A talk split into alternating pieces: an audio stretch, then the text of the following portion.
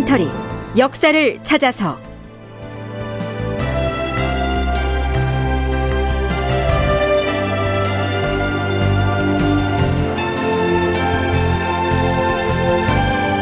제 986편 대간의 공세로 유성룡은 sak탈관작 당하고.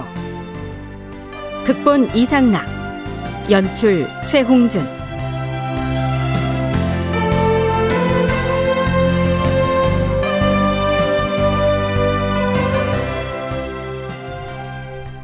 여러분 안녕하십니까? 역사를 찾아서의 김석환입니다. 전쟁이 막바지로 치닫던 서기 1598년 늦가을 조정에선 어떤 일이 벌어지고 있었을까요? 전하, 예전에 정철이 악한 짓을 멋대로 행할 때에 우성전과 이성중은 유성룡의 신복으로서 간사한 정철에게 붙어서 사대부들에게 피해를 끼쳤사옵니다. 지금까지도 그 화가 계속되는 것은 모두 유성룡이 남몰래 사주한 것이옵니다. 그 뒤로 유성룡은 우성전과 이성중 두 사람이 탄핵당한 것을 불하게 여겨서 감정을 품고 늘 원망하여 마침내 선비들을 갈라지게 만들어 싸웁니다. 그렇사옵니다.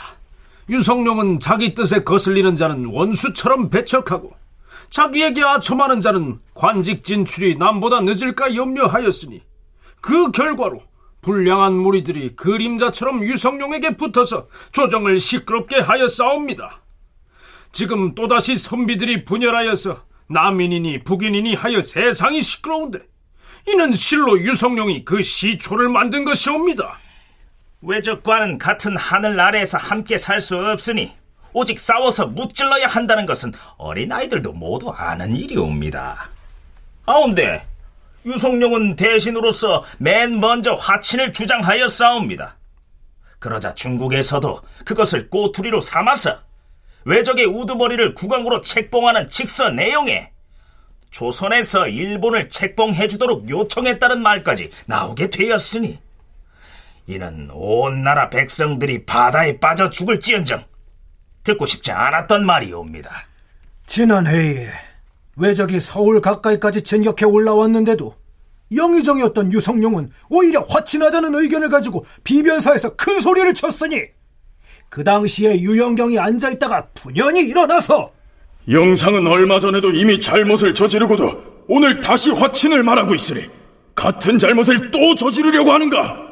이렇게 말하자 유성룡이 문득 성을 내면서 그럼 뒷날 그대의 비석에는 난 화친을 주장하지 않았다. 이렇게 새겨야겠소이다. 이렇게 말했으니 유성룡의 방자한 짓에 대해 누가 가슴 아파하지 않겠사옵니까?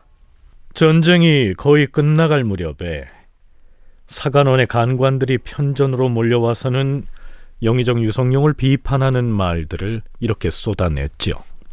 그런데요, 그 전에는 정응태의 모함을 받은 명나라 경리 양호를 변호하기 위해서 명나라의 주청사를 보내려고 할 때 유성룡이 그걸 거절했다는 점을 탄핵 대상으로 삼았었는데요.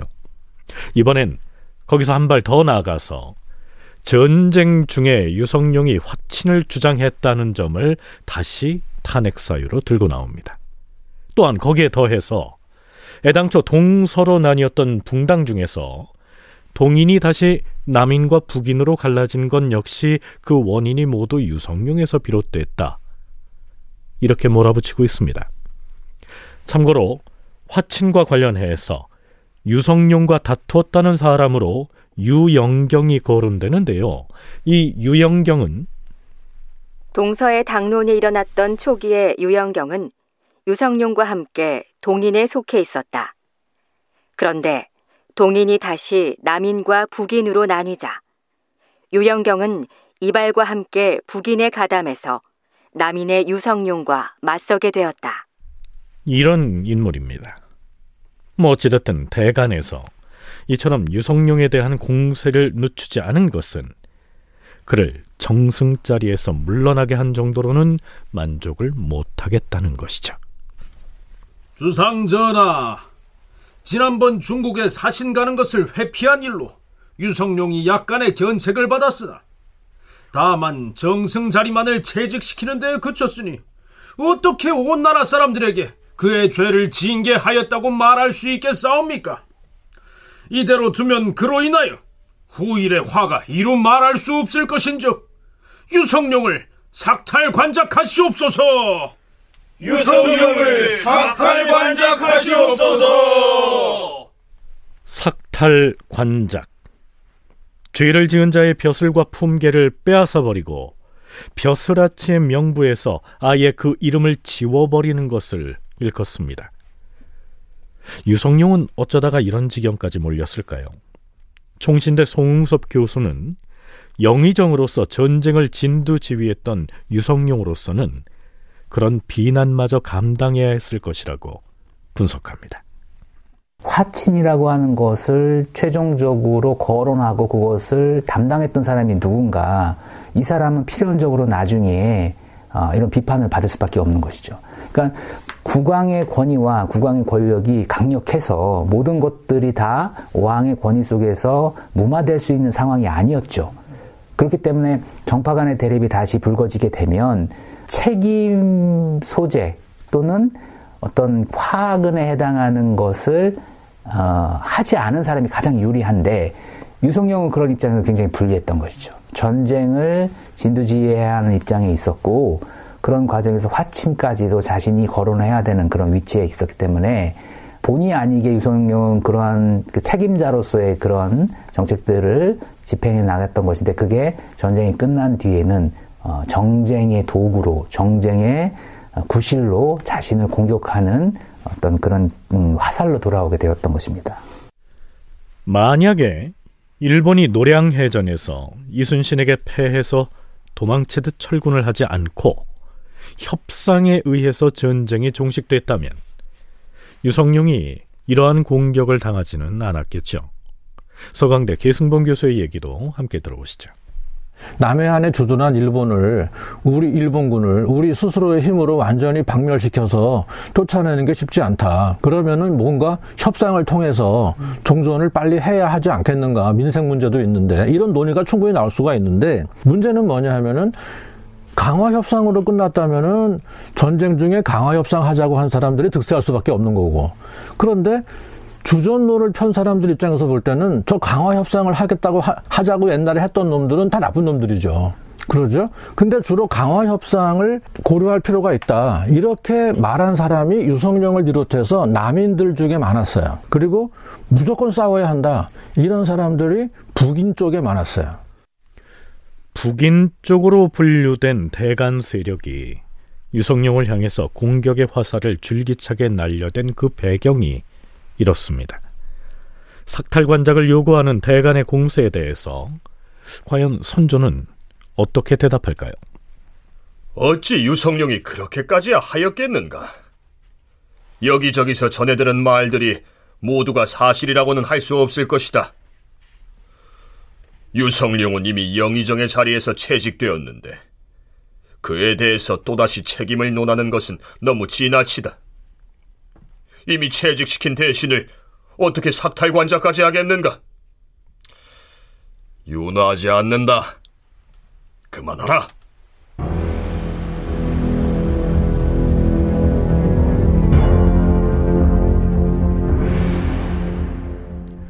전쟁이 끝나고 나서 20일 가량이 지난 1598년 12월 1일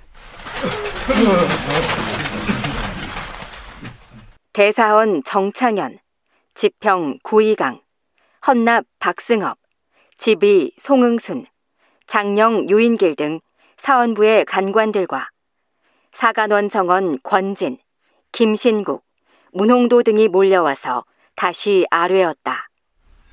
주상 전하, 유성룡의 삭탈 관작을 명하시옵소서. 유성룡의 삭탈관자를 명하시옵소서.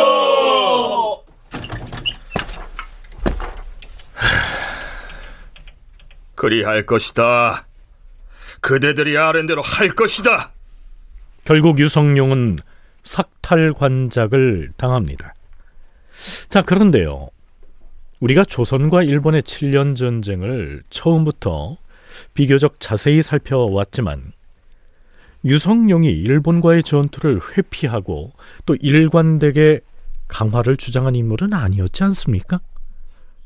서강대 계승범 교수의 얘기 들어보시죠.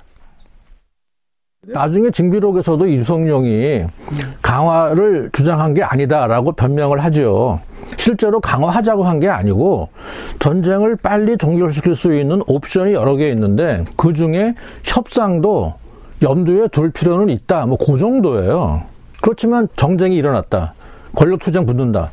그러면은 그렇게 설명하지 않죠. 자, 그렇더라도 선조가 국왕으로서 중심을 잡고 대가는 터무니없는 탄핵 공세를 멈추라. 그리하지 않으면 용서치 아니할 것이다. 이렇게 단호하게 대처할 수는 없었을까요? 총신대 송웅섭 교수는 그 시기 선조의 왕권은 그런 정치적 재량권을 행사할 수준이 아니었다고 이야기합니다. 왕의 재량권 속에서 그런 것들이 무마될 수 있다라고 하면 15세기 뭐 세종이라든가 태종이라든가 세조대 같은 경우 이런 것들은 문제가 되지 않았을 것이에요. 왕의 어떤 재량권 속에서 용납이 될 수 있고 이제 그만 얘기해라라고 하고 신료들도 이제 그런 것들의 불가피성들을 인정해 줄 수 있을 텐데 이 시기에는 선조가 그만한 권위를 가지고 있지 않고 오히려 국왕권이 그런 불안한 요소들을 드러내고 있었기 때문에 신료들 사이에서 흠 잡을 수 있는 것들은 적극적으로 흠을 잡고 공격하는 뭐 그런 상황이었다고 할 수 있습니다.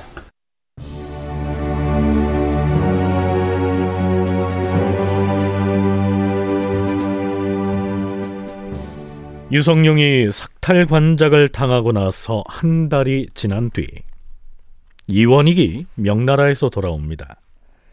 경리 양호를 변호하기 위해서 명나라에 갔던 인물이 바로 이원익이었는데요.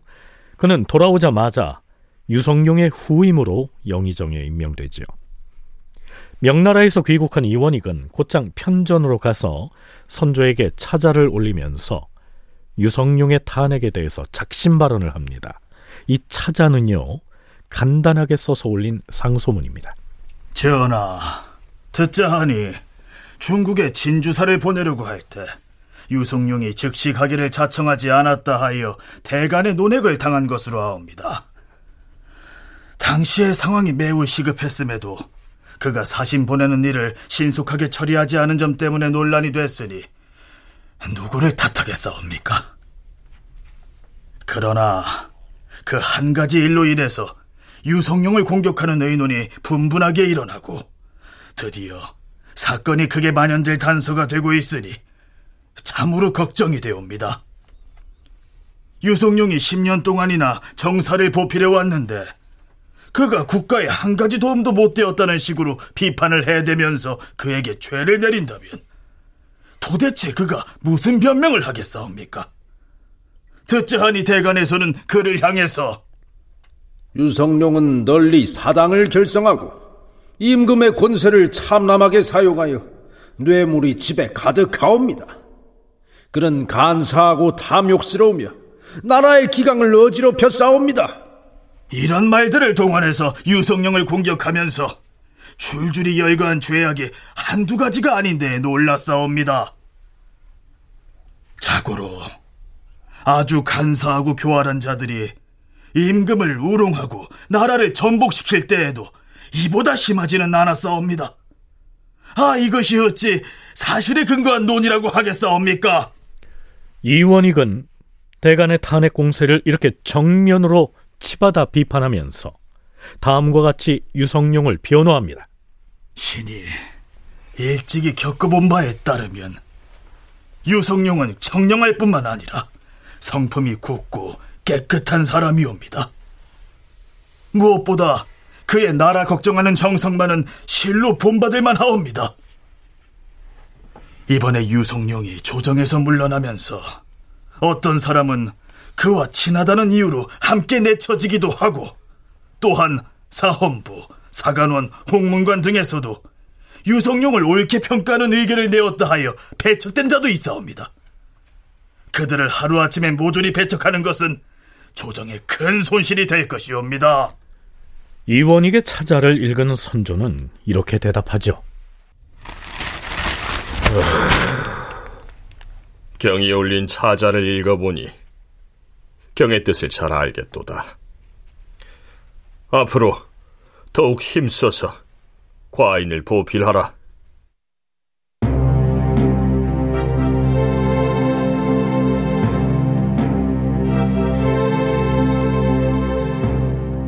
자, 그런데요. 그로부터 석 달 보름쯤이 지난 4월 19일 새로 영의정에 임명됐던 이원익이 영의정을 그만두겠다고 사직의 뜻을 밝히는 사직 차자를 올립니다. 유성룡을 감쌌다고 해서 그 역시 대간의 비판을 받았기 때문이죠.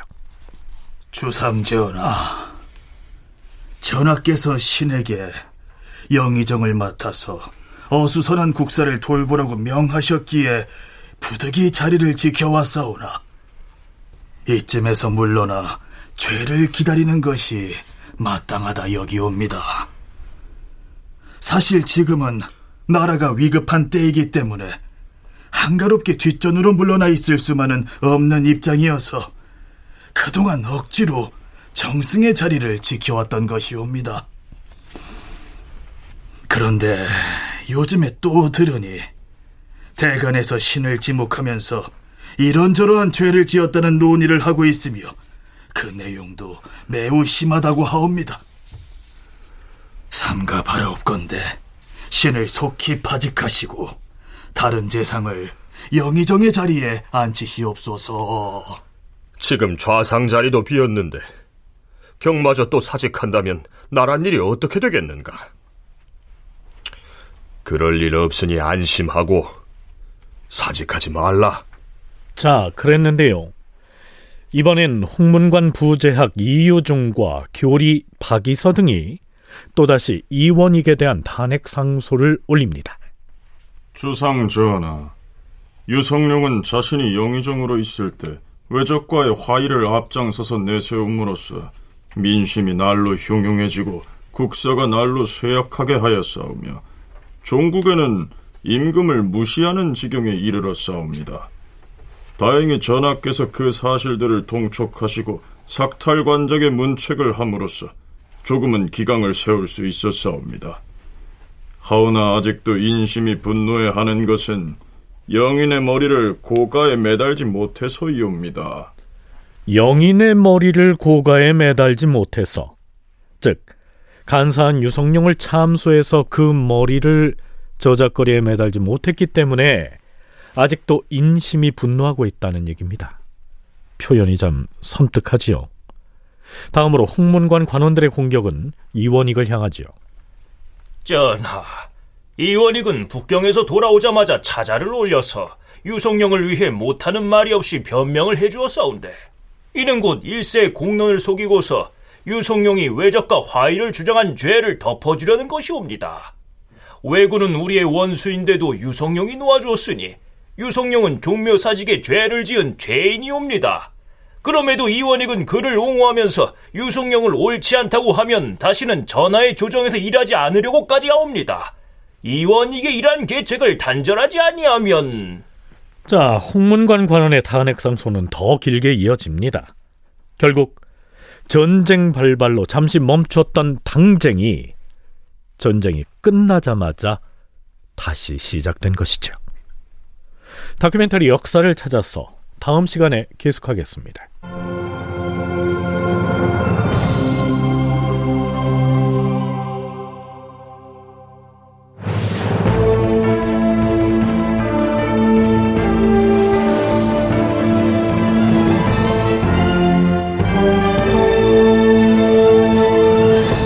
다큐멘터리 역사를 찾아서 제 986편 대간의 공세로 유성룡은 삭탈관작 당하고 이상락 극본 최홍준 연출로 보내드렸습니다.